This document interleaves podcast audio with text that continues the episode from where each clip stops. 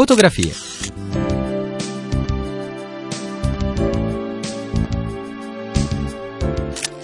Fotografie. Sguardi attenti sul nostro tempo.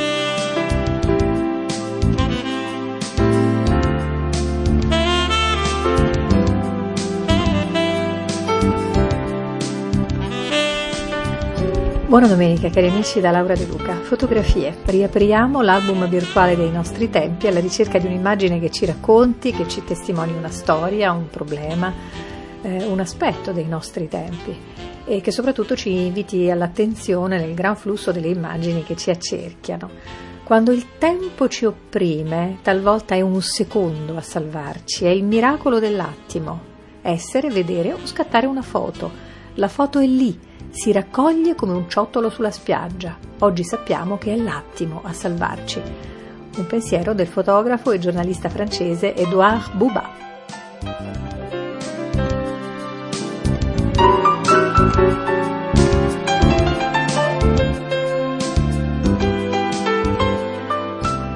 Radio Vaticana, fotografie. La mia foto di oggi l'ho scattata io e in un certo senso è la foto di una foto eh, è una delle tante Madonnelle romane. È appena iniziato maggio, eccola qui.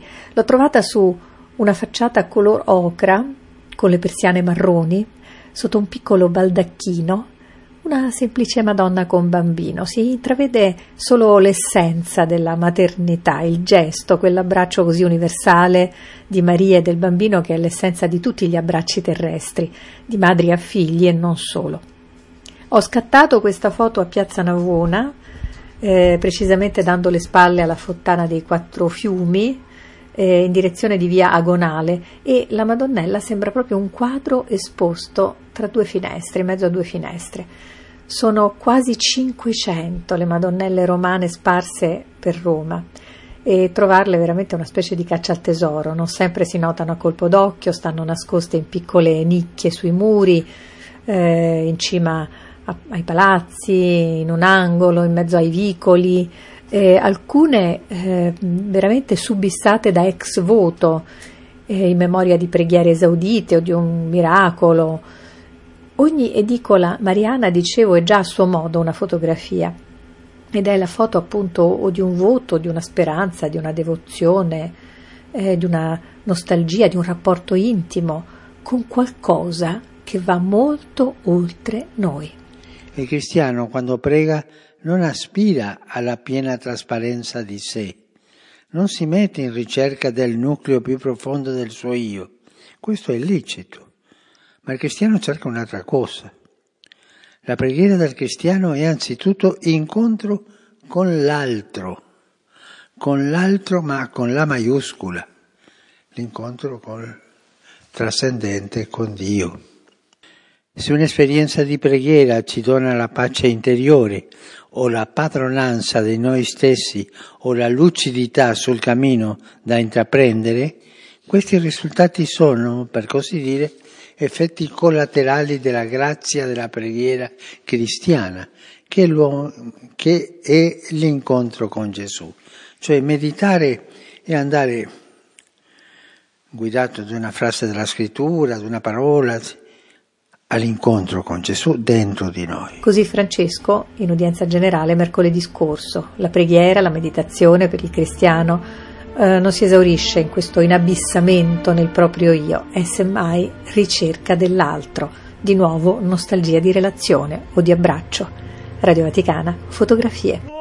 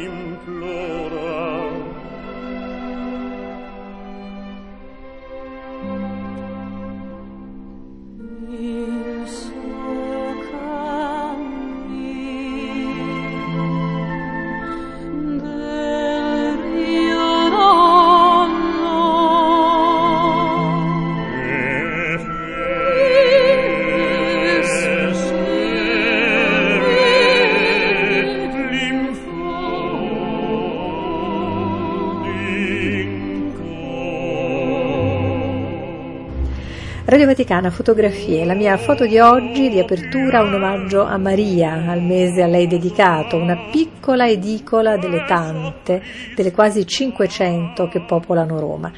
Dicevo, ogni Madonnella è in un certo senso la foto di una nostalgia, la nostalgia di una relazione con qualcosa che ci trascende, o meglio con qualcuno che ci trascende. Bene, una singolare relazione quella documentata dal libro di cui vi parlo oggi. Il senso della vita, conversazioni tra un religioso e un poco credente, è in libreria per Einaudi. Chi sono i due autori che dialogano? Chi sono il religioso e il poco credente? Sono rispettivamente Vincenzo Paglia, eh, Monsignor Vincenzo Paglia, arcivescovo, presidente della Pontificia Accademia per la Vita, e Luigi Manconi, sociologo, politico, esponente in Senato, nel Senato della Repubblica Italiana, del Partito Democratico. Senatore Manconi, ecco, lo abbiamo in linea. Da che cosa è stato generato questo confronto? È un'idea del direttore editoriale di Enaudi Stile Libero che avendo letto articoli di Monsignor Vincenzo Paglia, i miei, che muovendosi in maniera indipendente l'uno dall'altro e con linguaggi assai differenti, tuttavia sembravano, eh, come dire, incrociarsi su alcune questioni nodali, sembravano cioè eh, entrambi tentare una ricerca eh, che eh, consentisse di rispondere ad alcuni importanti dilemmi morali. Ma eh, per dilemmi morali si devono intendere quelli che riguardano ciascuno di noi e riguardano ciascuno di noi nella vita quotidiana.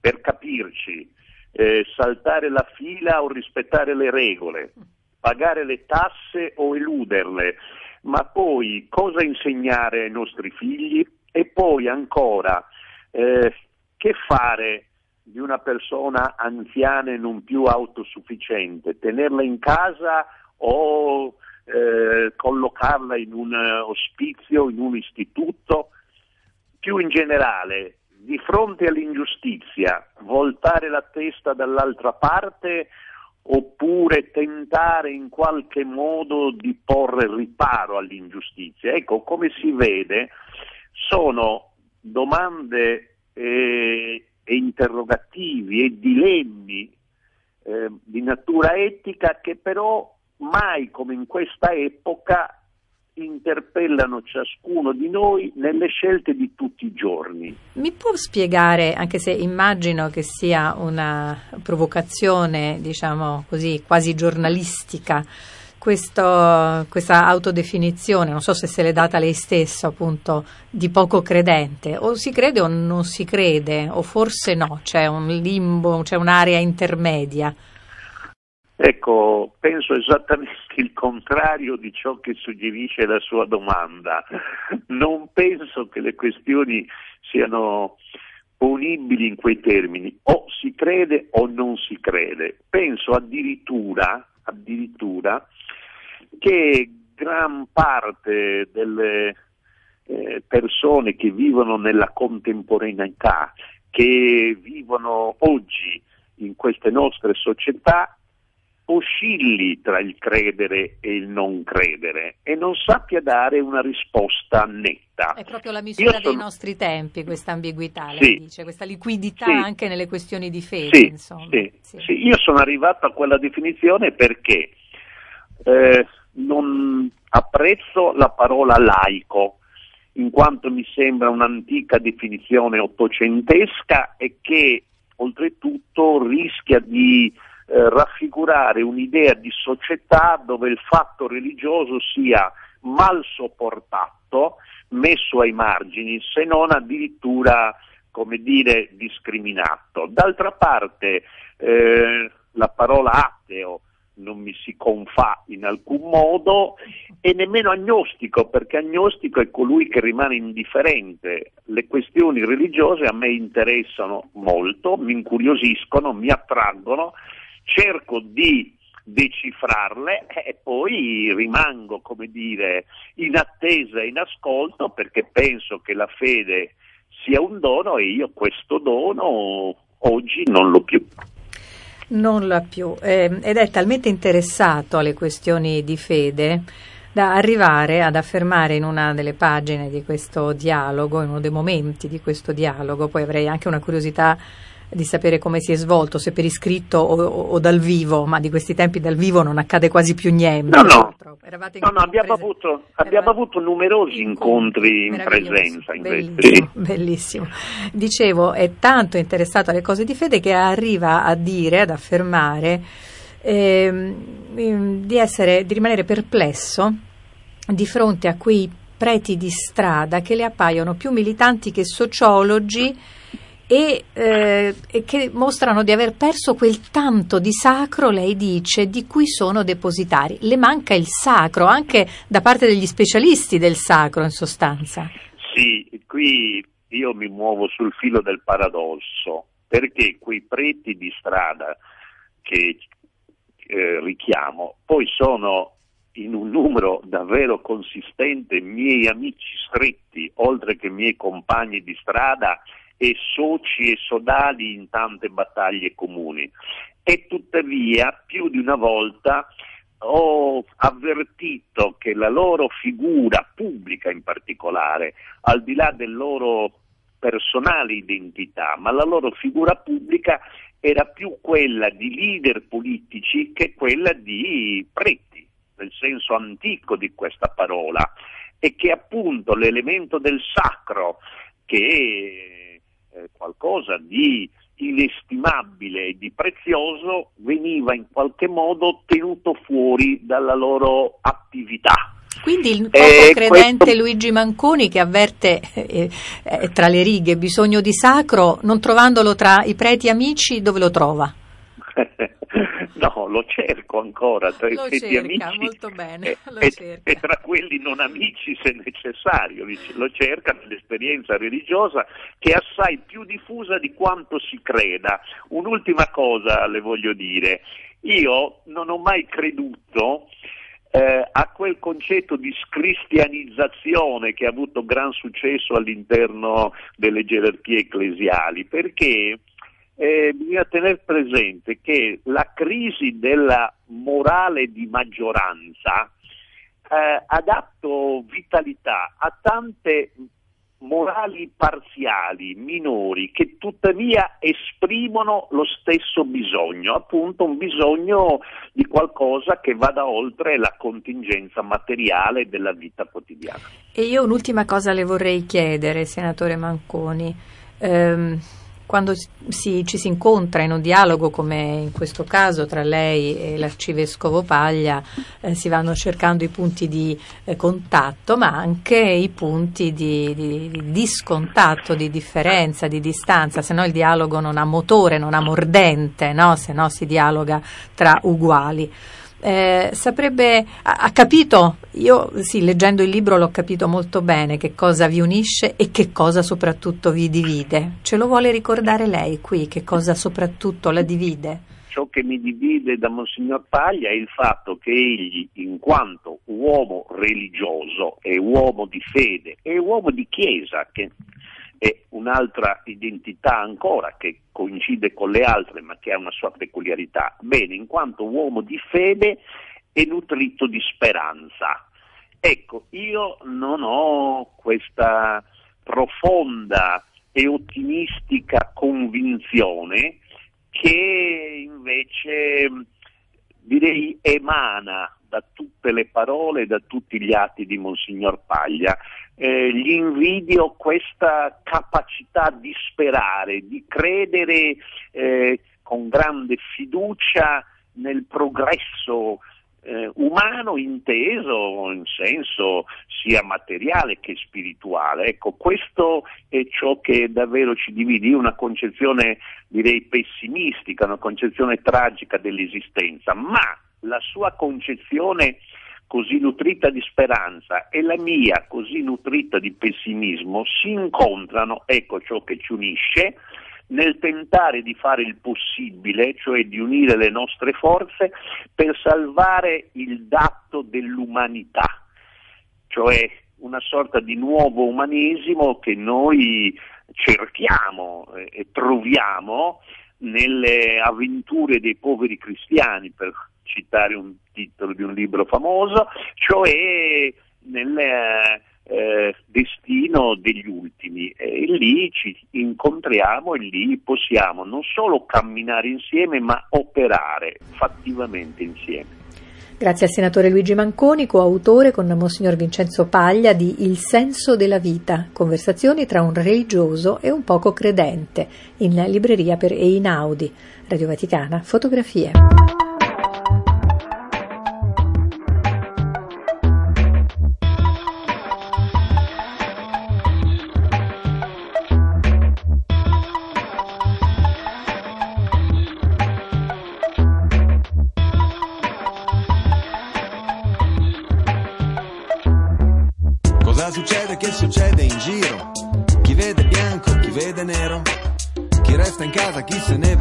Strada? Che cosa conta, che cosa è vero? Mi han detto che per tenere alti i consumi è necessario far morire i fiumi. Ho letto che le marche dei diamanti hanno provocato guerre devastanti. Che il succo d'ananas è insanguinato ed il caffè ha un gusto assai salato. Che c'è chi vive nella povertà fabbricando simboli di libertà. Che un brevetto di una medicina vale più della vita di una bambina. Posso capire che così si salvaguarda il lavoro. Vorrei vedere fosse figlia loro. La conoscenza e la tecnologia a molte strade hanno aperto la via. Il commercio è uno strumento di libertà, ma nel rispetto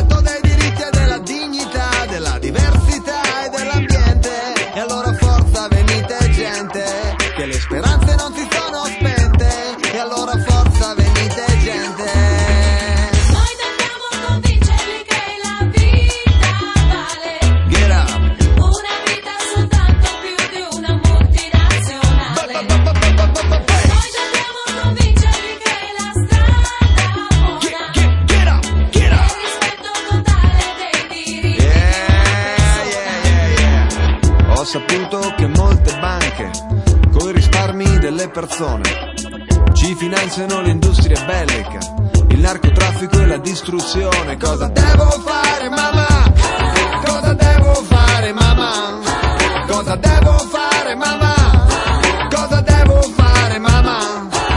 Vi prego, signori, che state a sentire.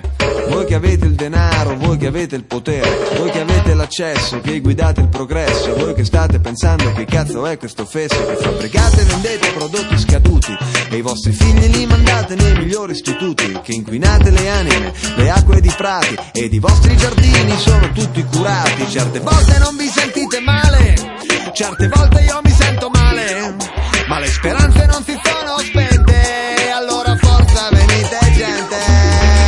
Noi dobbiamo convincerli che la vita Yeah.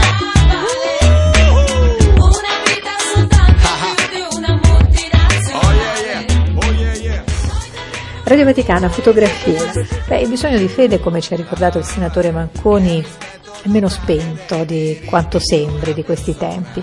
E allora vorrei segnalarvi oggi un altro testo che si basa proprio su questo parlare di Dio.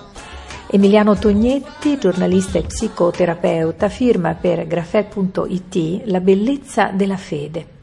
Conversazioni sul credere oggi. E in questo caso è lui stesso, l'autore, il curatore in prima persona, a raccogliere le confidenze di vari personaggi, appunto. In questo caso tutti credenti, ciascuno evidentemente a proprio modo, da teologo Paolo Curtaz ai conduttori televisivi Alessandro Greco e Beatrice Bocci, che sono anche marito e moglie, dal cardinale Comastri a Salvatore Martinez, presidente nazionale del Rinnovamento dello Spirito. Quello che emerge da questa raccolta di conversazioni, appunto, è proprio la variegatezza del credere. In tanti modi si può declinare il proprio rapporto con la trascendenza, il proprio bisogno di sacro. E vorrei leggervi un breve passaggio dall'introduzione dello stesso Tognetti. Oggi il mondo, con tante statistiche, ci dice che donne e uomini del terzo millennio, soprattutto in Europa, stanno perdendo la fede, che le chiese si svuotano. E forse in parte è così, ma la fede non si perde, perché non si perde ciò che realmente non si conosce, come non si perde una persona che non abbiamo veramente amato, così non perdiamo la fede se non l'abbiamo conosciuta. Questo è un piccolo contributo per aiutare qualcuno liberamente a capire che può essere bella e cambiare la vita in meglio se accolta con verità e lontano da tanti luoghi comuni. Quelli di cui leggerete non sono tonache nere o baciapile, ma persone come tutti noi, che semplicemente hanno deciso in tutta libertà di accettare quel sì che da Gesù in poi è rivolto a ognuno di noi. La bellezza della fede, conversazioni sul credere oggi di Emiliano Tognetti in libreria per grafè.it. Radio Vaticana, fotografie.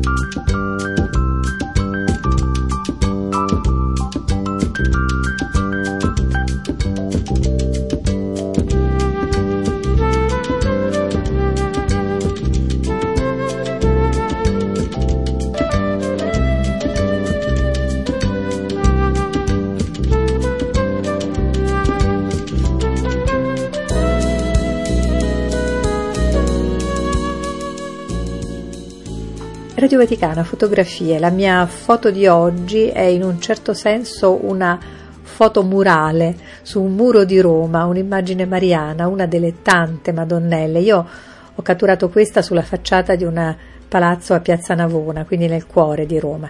La foto di una foto, dicevo, la foto di una relazione tra l'umanità e il cielo un rapporto, una relazione siglata appunto da Maria. Beh, sono sicura che anche il nostro reporter della bellezza, Monsignor Pasquale Iacobone, avrà in serbo oggi un'istantanea mariana.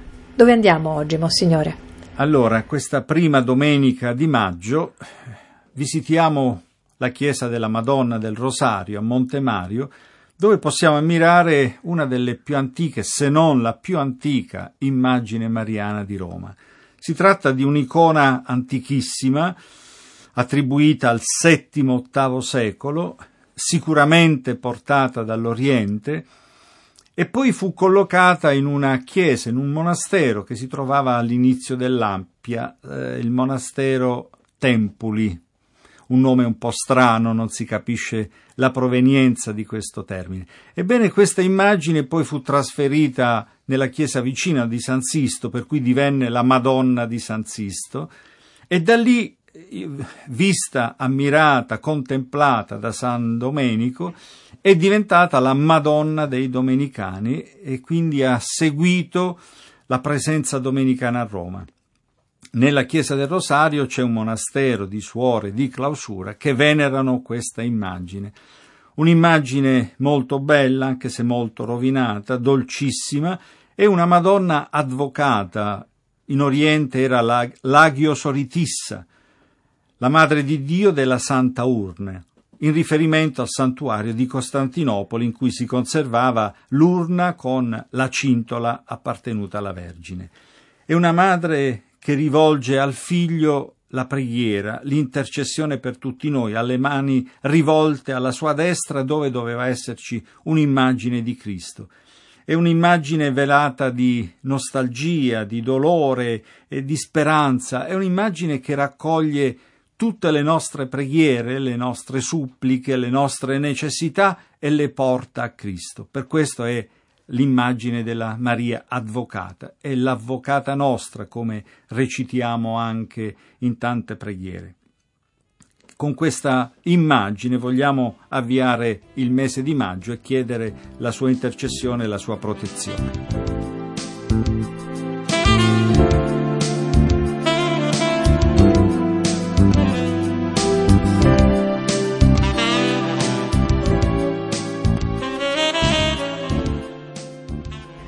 Grazie a Monsignor Pasquale Iacovone, segretario della Pontificia Commissione per Archeologia Sacra, nostro reporter di bellezza. Cari amici, anche per oggi l'album virtuale si chiude qui. Si riapre domenica prossima, stessa ora, quando guarderemo insieme un'altra delle nostre fotografie. Buon proseguimento con i programmi Radio Vaticano.